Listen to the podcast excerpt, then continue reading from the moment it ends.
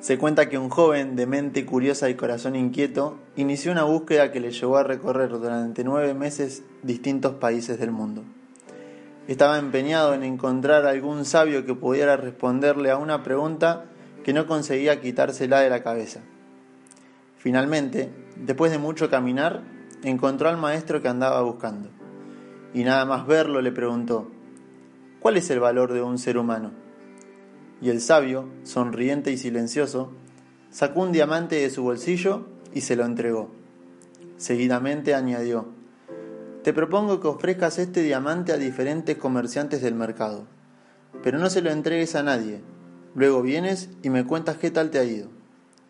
Y eso fue lo que hizo el joven. En primer lugar, entró en una frutería. Tras ver el diamante, el frutero le dijo, te lo cambio por un racimo de uvas y dos manzanas.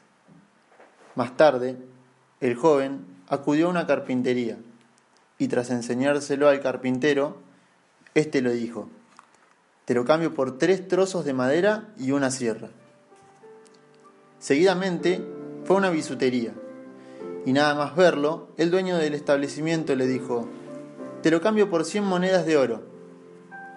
Y un par de minutos después, entró en una joyería y al palparlo con sus manos, el propietario le dijo, te lo cambio por mil monedas de oro.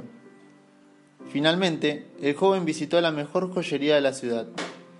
Tras inspeccionar el diamante con una lupa, el joyero exclamó entusiasmado, ¿De dónde has sacado esta maravilla? Me encantaría poder comprártelo, pero siendo sincero contigo, este diamante es tan valioso que no tiene precio. Siguiendo los consejos del maestro, el joven regresó con la piedra preciosa y le explicó todo lo que acababa de ocurrir.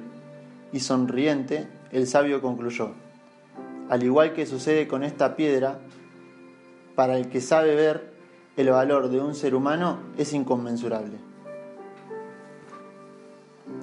No podemos resolver un problema desde el mismo nivel de comprensión en el que lo creamos. Albert Einstein